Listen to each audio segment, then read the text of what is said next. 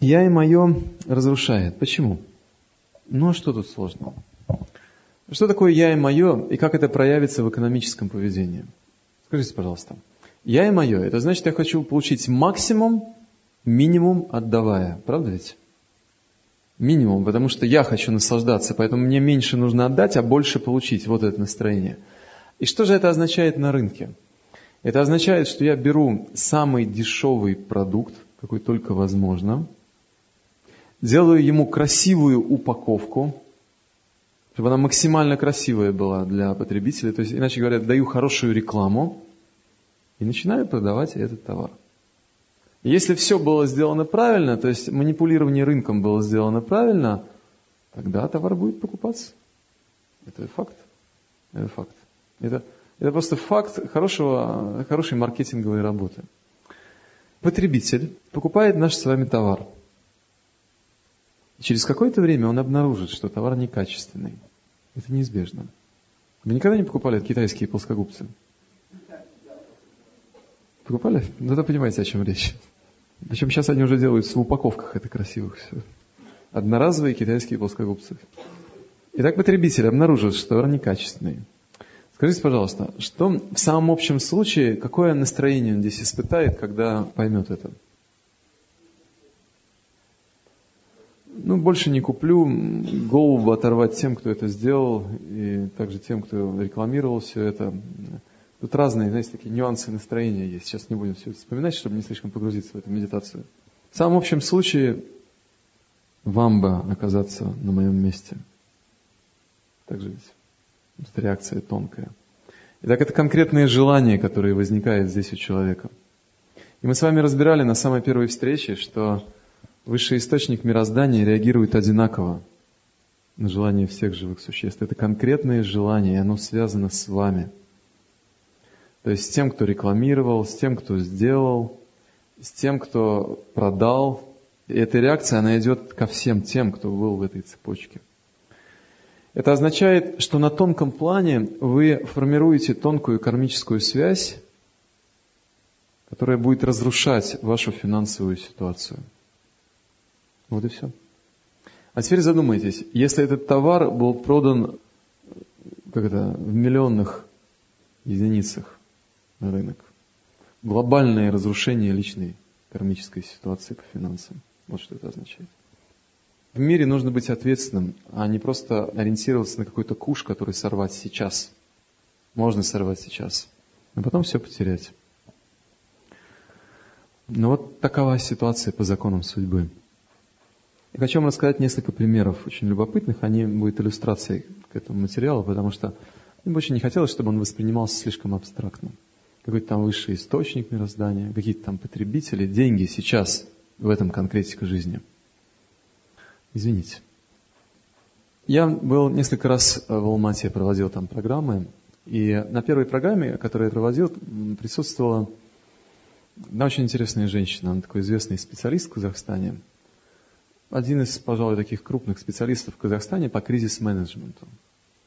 Кризис-менеджмент – это особая такая профессия людей, которых приглашают предприятия, организации, когда они находятся в кризисе. Человек, который знает, как организацию, предприятие вывести из кризиса, знает технологии, работает с такими моделями, как вытащить. Она проходит курс очень внимательно – и я с ней встретился спустя где-то месяцев пять, по-моему, я вновь приехал в Алмату. Была еще одна программа, и они меня пригласили к себе домой, я жил у них дома, и мы так ну, подробнее общались. Она доктор экономических наук, у нее своя фирма, и она мне рассказала, что после той программы она очень глубоко задумалась о жизни, в том числе и о своей профессии. Она поняла, что так как она работает, это очень поверхностные технологии. Мы с вами, я хочу пояснить, о чем идет речь. Мы с вами в этом курсе разбирали кризисы в жизни человека, в нашей жизни. И учились работать с ними. Помните, вот эта методика изменения кармических ситуаций. Проблема какая-то пришла в мою жизнь. Что это за урок? Чему он меня обучает? Как понять эти смыслы судьбы? Как это освоить? Но кризис в жизни предприятия – это тоже кармическая ситуация. Это не ситуация, там, знаете, какой-то ошибки такой там или что-то иное. Это кармическая ситуация, это реакция мироздания. на неверное поведение. И она очень глубоко это понимает. И, и в связи с этим она понимает, что все те технологии, с которыми она работала, вот эти технологии, значит, знаете, совершенствование системы управления, маркетинг, что мы уже обсудили, реклама более хорошая, там более четкие взаимоотношения с поставщиками э, и с заказчиками, да, это все очень внешнее. Потому что коренная причина – это мироздание недовольно. Чем именно? Какой урок? Для всего предприятия какой-то урок есть. Я хочу пояснить, что мы работаем с темой процветания, и она не будет только для руководителей и для менеджеров. Нет, нет. Мы сейчас с вами просто разбираем некие общие принципы, чтобы потом их перенести на свою частную жизнь. Вне зависимости от того, занимаемся мы крупным бизнесом или не занимаемся. Есть эта сфера процветания, и законы одни. Неважно, большой это бизнес или маленький. Или это просто финансовая ситуация семьи. Законы одни и те же. Поэтому давайте слушать внимательно. Итак, она начинает размышлять, потому что она понимает внутренне, потому что в силу этой программы она просто не сможет работать дальше так, как работала раньше. Она просто очень открыто отнеслась ко всему этому материалу, и очень разумный человек поняла, что так оно и есть. И она начинает думать, что нужно менять. Размышление ее приводит к следующему пониманию, что с энергетической точки зрения а, предприятие, организация – это пирамида. И вершина пирамиды – это руководство или руководитель. Для нее это очевидный закон, она знала его. Есть определенная иерархия такая. Теперь дальше, что она очень хорошо понимает, что вот эта энергия, своя личная энергия, которую руководитель транслирует на все предприятие, это не совсем его личная энергия. Исходя из того курса, который она прошла, она понимает, что он получает эту силу сверху, высший источник. И вот дальше ее размышления становятся очень конкретными. Это не его сила, это те полномочия, которые он получает в мироздании, будучи соединенным вот с этой энергией.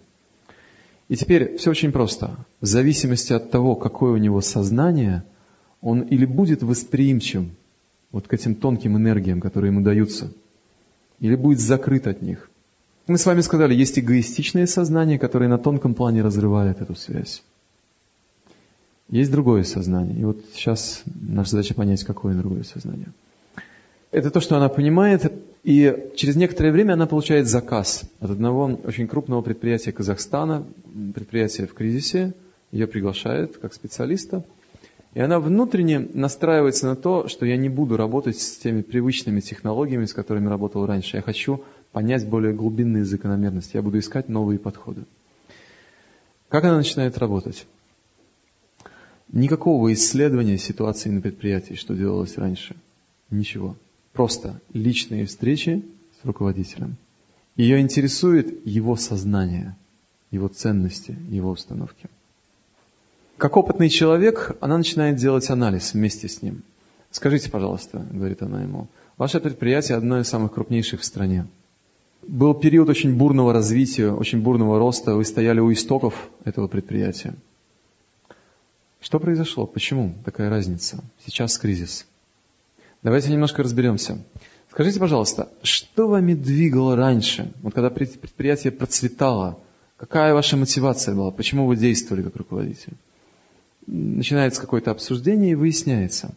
Человек признается, что у него была мечта, у него была какая-то идея, которую он хотел осуществить, некий вызов в жизни. Для него, как для мужчины, вот этот был вызов. Идея, раскрутить ее, реализовать, проверить свои возможности. И там еще кое-что, пока не будем это упоминать. Хорошо, а что сейчас? Что вами движет сейчас? Спрашивает она, и сразу после его вопроса замечает изменения в его настроении. Ну, какие-то уклончивые ответы, так, так, так, какие-то наводящие вопросы с ее стороны. И в конце концов выясняется простая очевидная истина, что сейчас главная цель предприятия, его главная цель какая? Прибыль. Совершенно верно. Прибыль. Финансовый показатель. Некая разница, заметьте. И она удивительно связана с тем, что когда в голове руководителя есть вот этот вот голый результат, прибыль, то есть кризис. Когда есть идея какая-то, есть вдохновение, другая ситуация. И она начинает с ним обсуждать эти темы. Вот это сознание открытое, полномочия, которые дается. Они начинают обсуждать миссию, и она объясняет принцип, что в миссии должен, должен быть заложен принцип чистоты и щедрости по отношению к другим. Мы сейчас это обсудим относительно предприятия, но я хочу просто вернуться вот к этой схеме, которую мы только что нарисовали. На рынок выпущен некачественный товар, и на тонком плане мы собираем реакции недовольства, которые будут разрушать нашу финансовую ситуацию. А если товар сделан качественно и объективно дан, с заботой о человеке, когда человек его получит, он испытает какое-то чувство. Видимо, немножко другое, чем в первом случае. И это называется благословение. Если в первом случае это проклятие, ну если уж такие вот обычные слова использовать, то во втором случае это благословение. И это означает, что на тонком плане возникает сила, которая будет усиливать ситуацию финансов, укреплять ее как фундамент, выстраивать, усиливать, давать больше полномочий в этой связи. Вот. Ну а с точки зрения самой этой связи вот с высшим источником все просто. Если мы ориентированы на других, если мы испытываем желание служить им в бизнесе, мы сейчас говорим о бизнесе, вот само это настроение, не просто зарабатывать на них, эксплуатировать их, а служить им, давать им радость, то просто сразу вот эта сила высшая, она дает нам полномочия еще больше. Потому что она хочет прийти в жизнь всех – и если кто-то а, говорит, я хочу провести эту силу через себя для всех остальных, он сразу открывается для того, чтобы получать ее еще больше. И в этом квалификация. Еще раз, природа энергии Лакшми, природа энергии процветания, как объясняют мудрецы в древних трактатах, она принадлежит всем, и она хочет прийти в жизнь всех. Поэтому еще раз, если кто-то берет в себя это настроение, стать ее проводником, она начинает его использовать эти полномочия расширяются. Простые очевидные вещи, на самом деле. Возвращаемся к этому предприятию. Эта женщина продолжает свои эксперименты. Она им объясняет, что важна миссия. Вот то, что у вас было раньше, это была именно миссия. Это была идея, ради которой вы жили. И в этой идее очень принципиальный момент было благо других. Когда не парадоксально звучит – Потому что бизнес многие люди воспринимают как себе все собрать с других. Нет. Бизнес – это способ служения другим. И никак иначе. Бизнес – это способ служения другим. Точно так же, как роль мужа в семье – это способ служения другим членам семьи. Мы вчера обсуждали как. Роль женщины в семье – это способ ее служения членам семьи. Роль руководителя, политика – это способ, при помощи которого он может служить очень многим, но столько много подмен сегодня. Потому что все это мы воспринимаем сегодня очень часто с платформы эгоистичного сознания. Все это средства для того, чтобы я наслаждался и больше себе взял от других. От мужа, от жены, от родителей, а, от своих партнеров, от всего населения страны в миссии должна быть чистая идея служения другим. И эта идея должна вдохновлять руководителя. Вот его чистое сознание, экологичное, с точки зрения законов мироздания. Что это такое, скажете вы? Ну а что тут непонятного? Например, классика экономики. Вы знаете, с какой миссией пришел Форд в бизнес? Тот самый Генри Форд, который продавал автомобили и производил их. Какая у него была миссия? Это был записанный у него лозунг. Это классический пример. Ну, это, да, если так уж коротко, у него мечта была, понимаете, мечта. Он хотел, чтобы каждому американцу был доступен автомобиль. И вот с этого возник его конвейер, потому что конвейер он максимально удешевил производство. Он хотел, чтобы каждый получил автомобиль. Это была его мечта, он думал о людях. И он очень быстро разбогател. Причем самое интересное, первый его автомобиль был провальный. Просто провальный. Он не продавался, там какие-то ошибки были сделаны. Но вот эта мечта, понимаете, она им двигала. Несмотря на это поражение первое, очень серьезное, мечта была. Вот эта сила, она ему силу давала. И потом все остальное уже случилось. Это была проверка просто, насколько он готов удержаться в этом настроении. Она начинает встречаться не только с руководителем. Второй шаг, который она делает, там есть люди рядом с ним, другие топ-менеджеры. Совместный тренинг. Они начинают обсуждать эту же тему. Она выясняет эти ценности у людей и выясняет, что у большинства это их общее настроение, прибыль, мы работаем для этого. Долгая, кропотливая работа, объяснения, какие-то схемы, пример Форда в том числе. И она объясняет то, что нужно выстроить миссию. И миссия должна быть чистой. Чистой это означает, в нее включено благо других людей. Если мы с вами производим а, пластиковые окна, так это же замечательное событие. Нужно просто думать о том, как люди поставят эти окна, и у них будет тихо дома, и не будет слышен шум этой дороги. Правда, пластиковые окна бывают разные. Есть пластиковые окна, которые через полтора года, все знаете, так их коробят – Хотя они ничем не отличаются. Когда они ставятся, вот эти коробки, они одинаковые все. Но материалы разные, технологии разные. Есть более дешевые технологии, есть нормальные технологии, которые действительно дают качественную продукцию. Вот когда у нас с вами треснет окно, подумайте, особенно если у вас не очень много было денег, и мы вложили там какую-то серьезную сумму для нас, что мы подумаем о том человеке, кто гарантировал нам результат? Поймите, это сила конкретная, вот это сила, вот это тонкая сила. Да, сегодня я получил с него деньги, но через полтора года вот эта реакция запустилась в мою сторону. В мире нужно вести себя очень ответственно. В ходе этого тренинга ситуация их мировоззрения меняется. Они начинают понимать, что есть более какие-то а, фундаментальные принципы жизни. И они выстраивают эту миссию, ради чего действует их предприятие.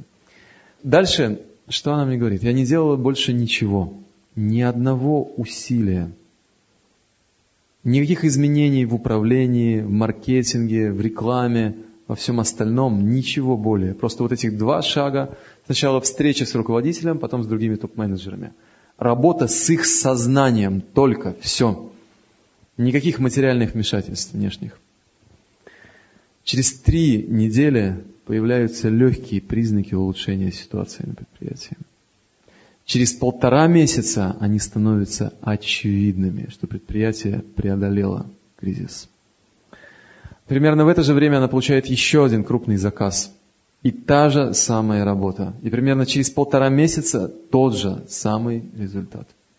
Наша с вами финансовая ситуация, ситуация процветания – она целиком и полностью зависит от нашего сознания. Насколько оно щедрое, ориентированное на других.